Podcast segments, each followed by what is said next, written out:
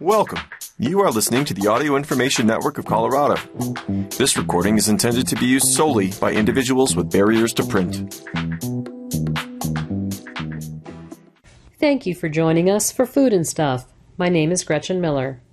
Today we're going to start off with a recipe for blueberry pancakes. Let's start with the breakfast first. SmittenKitchen.com, blueberry pancakes, and Pancake 101. In the Great Deposit of Food Phobias post, a few of you said that you were afraid of making pancakes, and my instant unasked-for retort is that you clearly didn't grow up in my house, where I'm pretty sure that knowing when to flip a pancake was one of the first cooking tricks that I ever learned. Mom made pancakes at least a couple weekends a month and was loyal to the Joy of Cooking recipe, a page so batter stained and grimy I'm pretty sure the book falls open to it even when the red ribbon isn't at that page, which is never. And though I promise not to judge you, please, whatever you do, don't say that schmisquick word to my mother. It upsets her. I still remember sleeping over at my friend's house and coming over and saying that her mom made pancakes for breakfast and that they were okay.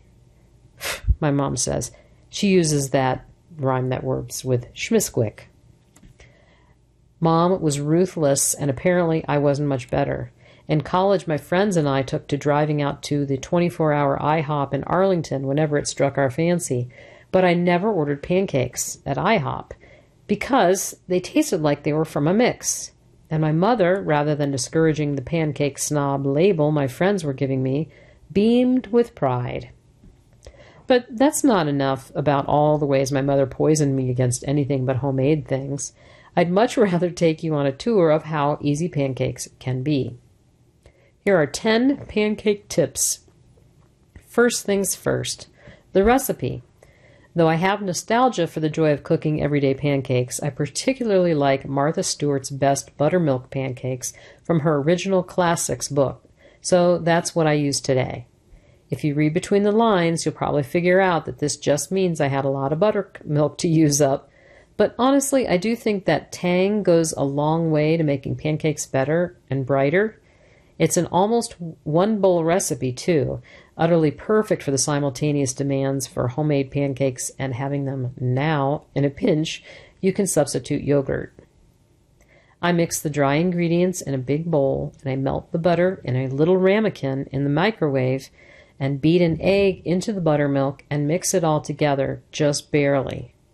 Winkler said that she's horrible at pancakes, even when I mix them from the box. Too dense, undercooked, burned, never light and fluffy. This is where the just barely mixing comes in. You want small to medium lumps in the batter. No lumps means a dense pancake. If you want your pancakes even lighter, the best way to get that is to separate the eggs. Mix the yolks in with the batter and whip the egg whites until stiff. If you fold them gently back into the batter, this should be your very last step. Your pancakes will be unbelievably light with an extra crisp edge. That sounds really good. Once you've got your batter all ready, the next tip that I cannot underline enough is to keep the pan on the low side of medium. Cat's Pajamas says that her pancakes always burn or not cook at all. Isn't there a happy medium, like perfect? I find that two hot pans can both burn the edges and keep the insides of a pancake runny. Low to medium is the answer. Your patience will be rewarded.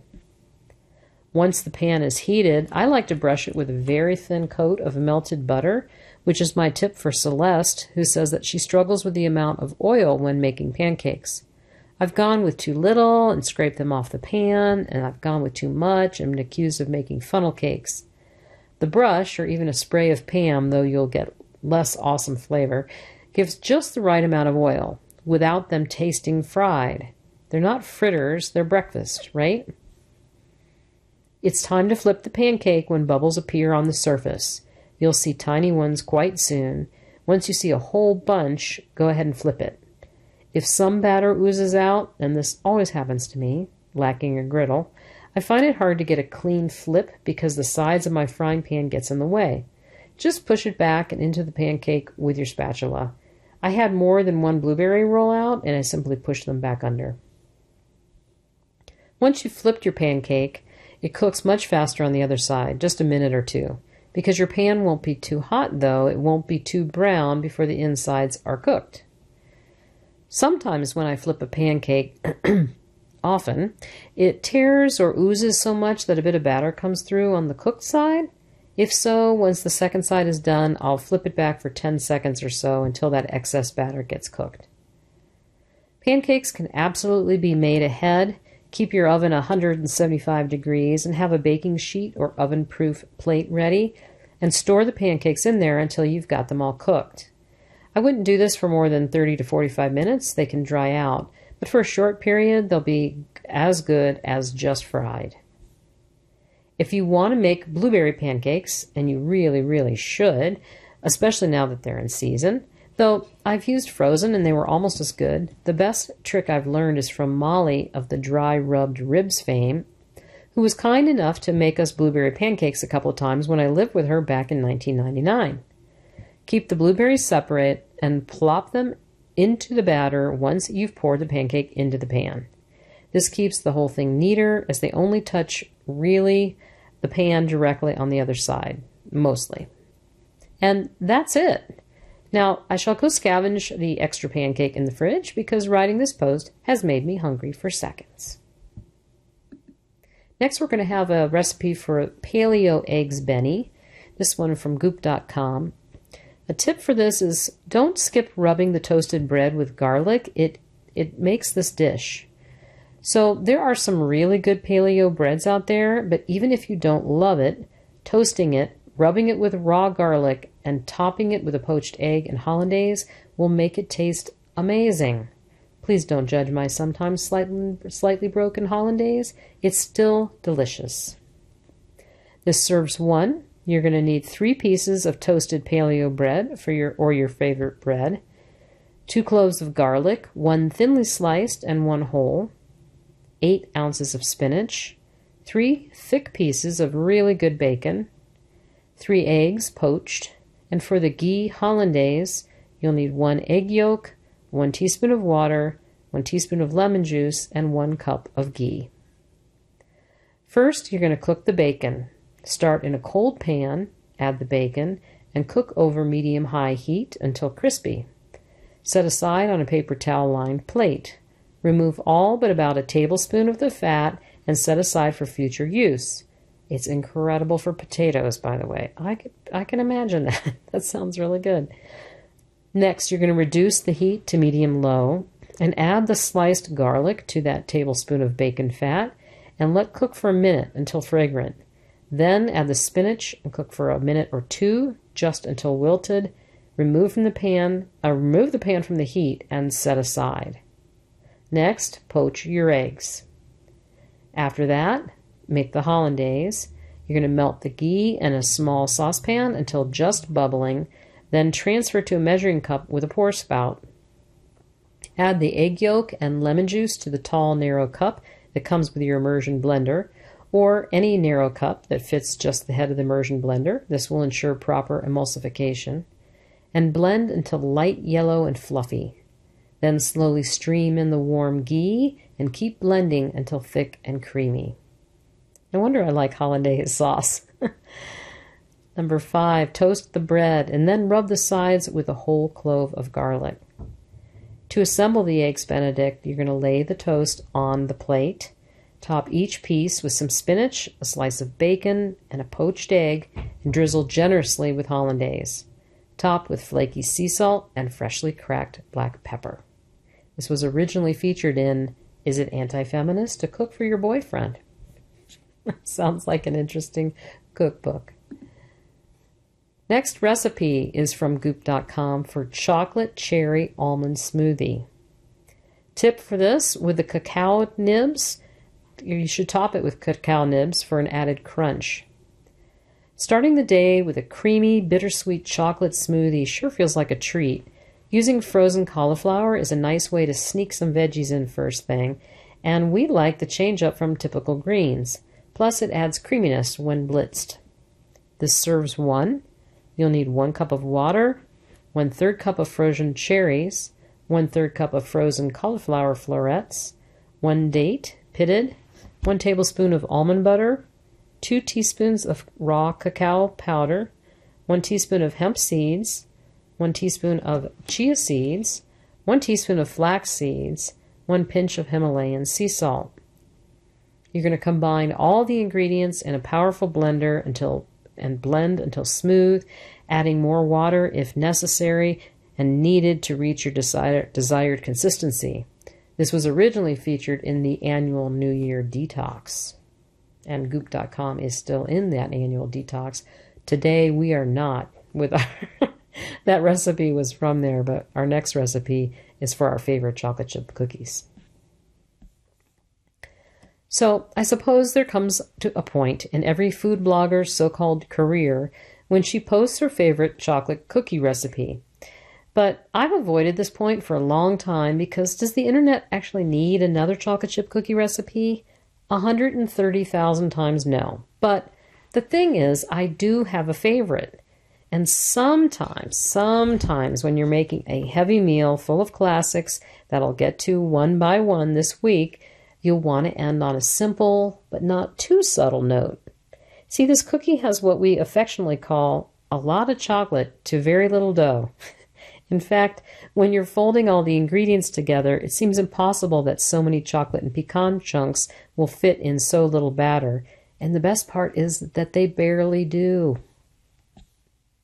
Who is the crazed, handsome genius who brings us this masterpiece? No, not Alex, although he did bake the cookies while I washed dishes on Sunday. See how we switch it up there? Crazy. It is, and really just has to be, the famed David Lebovitz from his Great Book of Chocolate. And yeah, I was like the last person on earth to buy this, but I've made up for it by making these cookies more than twice. More than twice. You have no idea how few recipes get even one repeat performance in the Smitten Kitchen. Twice means that you need to print. Yep, it's working again. You need to print this post and go make these right now. In 30 minutes, you're going to be all Schmollhouse too, and you'll never look back. Our favorite chocolate chip cookies from the Great Book of Chocolate. So here's my chocolate chip cookie thing. The nuts are always well toasted and they're always finely chopped, as in some will be the size of a petite peas, but many will be more like powder. What this gets you is a cookie filled with all of the awesome flavor of nuts as well as the extra crunch without the nuts actually interrupting your chocolate chip experience. Nobody wants their chocolate chip experience interrupted. Half the people who try them will have no idea there are nuts in there at all, thus hushing the nut haters, but they will know that there is something undeniably better. This makes 20 cookies or more if you use one of these tiny cookie scoops. You'll need 1/2 cup of granulated sugar, 1/2 cup of firmly packed light brown sugar, 8 tablespoons of unsalted butter, cold, cut into 1/2-inch pieces, 1 large egg, 1 teaspoon of vanilla extract, 1/2 teaspoon of baking soda, 1 1/4 cups of all-purpose flour, 1/4 teaspoon salt, or 1/2 teaspoon of flaky sea salt. That's the Deb option. 1 1/2 cups of semi-sweet chocolate chips, 1 cup of walnuts or pecans, toasted and chopped. Adjust the oven rack to the top third of the oven and preheat to 300 degrees Fahrenheit. Line 3 baking sheets with parchment paper. Beat the sugars and butters together until smooth, and then mix in the egg, vanilla, and baking soda. Stir together the flour and salt, and then mix them into the batter. Mix in the chocolate chip and nuts, and then scoop the cookie dough into 2 tablespoon balls and place 8 balls spaced 4 inches apart on each of the baking sheets. Bake for 18 minutes or until pale golden brown, and then remove from the oven and cool on a wire rack. Store at room temperature in an airtight container for up to 3 days. Hey Deb, didn't these cookies used to go by another name? Why, yes they did. As was explained in the original post in his book, David Lebovitz names these cookies after a now shuttered cookie shop in Ghirardelli Square, who bequeathed the recipe to them. However, the name of that cookie shop is now trademarked by an apparently unrelated cookie company who sent this site a nasty gram for their unauthorized use of their brand name, which caused confusion among their customers, who might wrongly believe that the recipe belonged to them, and accusing the site of, quote, intentionally capitalizing on their goodwill of their trademark, unquote. Thus, the title has been updated. P.S. to food companies, this could be a case study in how not to get bloggers to warm to your brand. Ah, Deb. Deb is very funny. Next, we have a recipe for lemon sorbet. And this looks really pretty and very light. Right now, it's very cold, and still lemon sorbet would still taste good. Let's make it.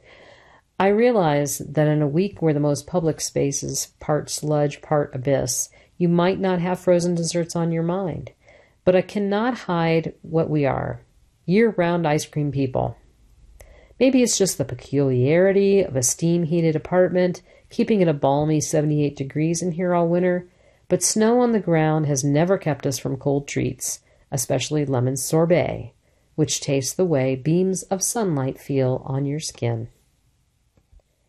Ever since I made the impulse purchase in the early lockdown days of a fancy ice cream maker, we've been making it fairly regularly, tweaking the recipe from David Lebovitz's Perfect Scoop from Amazon or Bookshop and more. You can buy it until it's exactly as full-bodied and robustly tart sweet as we like it. What sets it apart from other recipes is infusing the simple syrup with zest, giving it a bigger flavor. I strain both the zest and the lemon juice pulp out, ensuring that there are no papery flecks in the final sorbet. I have shoved bowls of this into several friends' hands over the last couple of weeks, and I love seeing the surprise on faces from just how explosive the flavor is. Think of it like wintry lemonade. Let me make it abundantly clear that a fancy ice cream maker sits squarely on the want side of the need-want continuum. We love ours, but hardly think it's a top 10 kitchen item. Ice cream makers fall into two categories. Well, three, if you consider those old-school hand-cranked, salt-chilled things. But I'm going to focus on the electric machines here. The first have bowls that you have to freeze for 1 to 2 days before using. The ice cream still needs to finish freezing in the freezer after it has churned. You can use them once, and then they have to chill again for a couple of days before you make another batch. I had a standalone one from Cuisinart at one point, and later the KitchenAid attachment. They work fine, but the fancier, also bigger and much heavier kind I impulse bought comes with a compressor, so it fully freezes into ice cream in the machine in 30 to 45 minutes. And also requires no advanced planning to use, or to use again. You can get it at Amazon, Bed Bath and Beyond, Williams Sonoma, and more. And there's links on the Smitten Kitchen website. So here's the recipe for lemon sorbet. Number of servings, doesn't say. Time takes about, I guess it's how big your serving is. Makes about 4 cups. It's adapted from the Perfect Scoop. David Lebovitz's original recipe calls for 1 cup of granulated sugar and up to 1 1/4 if you like it sweeter. I use less, but make sure you taste it before churning to make sure it's not too tart for you. Freezing mutes flavors, so you'll want to taste it slightly sweeter than you'd like the final sorbet to taste. If you need advice on making ice cream without a machine, David also has you covered. So you'll need 2 1/2 cups of cold water, divided, 14 tablespoons of granulated sugar, finely grated zest and juice from about 6 lemons. In a small saucepan, you're going to combine 1/2 cup of the water, all of the sugar, and the finely grated zest of your lemons. Heat, stirring until the sugar has completely dissolved, usually right before it begins to simmer. Add remaining 2 cups of cold water and chill this mixture completely. I hasten this along by planting the pot unceremoniously in the snow on our terrace. It's pretty quick. Set a fine mesh strainer over a large bowl or a 4-cup measuring cup and juice the lemons over it until you have 1 cup of pulp-free juice. Chill this too until the syrup is cold, and then pour the chilled syrup through the strainer, removing the zest while adding it to the lemon juice. Freeze mixture in an ice cream maker according to the manufacturer's instructions. And we've got one last recipe from Smitten Kitchen. Or actually, this is goop.com. Spiced chickpea, lentil, and carrot stew with herbs and yogurt. Tip: butternut squash or sweet potatoes will work in place of the carrots, too. Good to know. This hearty stew is loosely inspired by Harira, a Moroccan stew consisting of tomatoes, harissa, spices, and a mix of legumes like lentils, chickpeas, and fava beans. Our version skips the nightshades, the tomatoes and harissa, adds carrots for sweetness, and goes heavy on the spices. We use a combination of chickpeas and red lentils. The red lentils cook so quickly and help thicken the broth, adding body, almost acting like a roux. The topping of coconut yogurt, cilantro, and lemon brightens up all of these deep, earthy flavors. This serves 2 to 3, and you'll need extra virgin olive oil, 1 yellow onion diced, 2 stalks of celery diced, 3 cloves of garlic minced, 1 teaspoon of grated ginger, kosher salt, 1 teaspoon of ground cumin, 1 teaspoon of ground coriander, 3/4 teaspoon turmeric, 1/2 teaspoon of freshly cracked black pepper, pinch of ground cinnamon, 4 carrots cut into 1/2-inch pieces, 1/4 cup of red lentils, 1 16-ounce can of chickpeas, 3 cups of vegetable stock, cilantro, lemon wedges, and plain coconut yogurt for serving. First, you're going to heat a few tablespoons of olive oil over medium heat in a saucepan or high-sided skillet. Add the onion and the celery and cook for a few minutes until they start to look translucent. Add the garlic and ginger along with a pinch of salt. Number 2, after a couple of more minutes, add the spices. Cook for a few minutes, stirring occasionally until very fragrant. Add the carrots and lentils and cook for about 5 minutes before adding the chickpeas and the vegetable stock. Number 3, turn up the heat and bring to a boil, then reduce the heat to low and let it simmer for about 30 minutes or until the lentils and carrots are tender and the stew has thickened. Number 4, taste and adjust the seasoning with salt as needed. Top with cilantro, coconut yogurt, and lemon wedges. Thank you for joining us for Food and Stuff. My name is Gretchen Miller.